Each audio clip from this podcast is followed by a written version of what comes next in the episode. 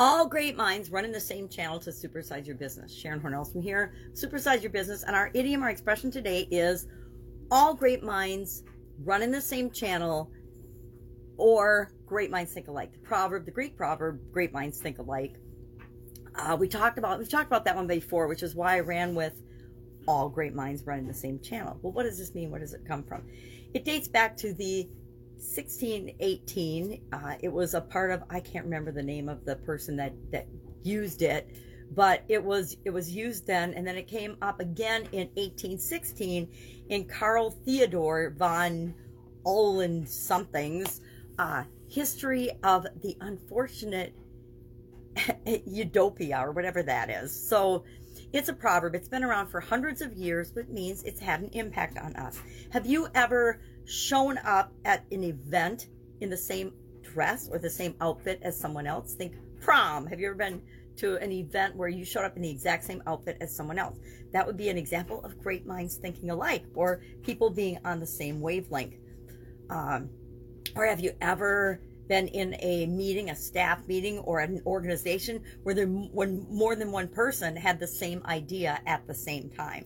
Whoever spoke first usually got credit for the idea, but it doesn't mean they're the only person that ever had that idea. Excuse me. So, how does this fit into growing and building our business? Well, number one, we need to be aligned and consistent as we're making decisions and choices and doing projects and moving forward as we're growing and building and supersizing our business. We need to be consistent and congruent, and we need to be on the same page. We have to have the same vision and be working toward the same goal.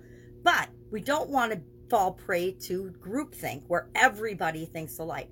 That's one of the most dangerous things that's going on in our media right now is only one narrative is being spread across well, America anyway, and the world.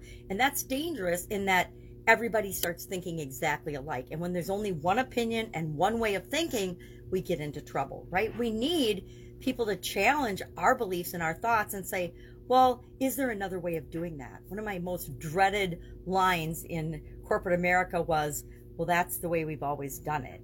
When you ask somebody, well, why are you doing it this way? Or why is this? Well, that's the way we've always done it.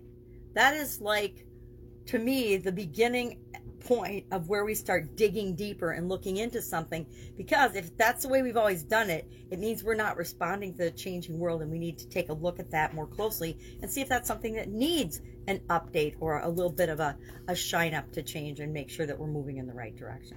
So, love to know your experience with this particular idiom or expression. Either great minds think alike or, or all great minds run in the same channel. I would probably say all great minds run in the same river, but I guess channels were probably how people traveled in the past or something, is where and why this originally came up. I mean, a lot of the things that we say and a lot of the expressions that we use are like this one, hundreds of years old. And so they have a really fun and unique history behind them.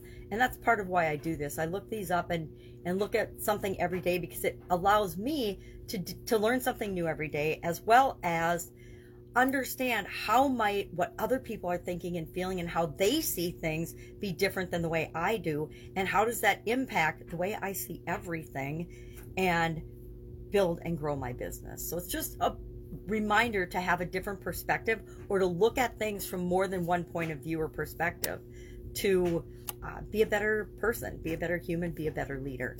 So, any questions, hit me up. Otherwise, I will be with you tomorrow with another mental well being related for the month of March. Uh, idiom what does it mean? Where does it come from? How might you use it to grow and supersize your business? Have an awesome day. Bye.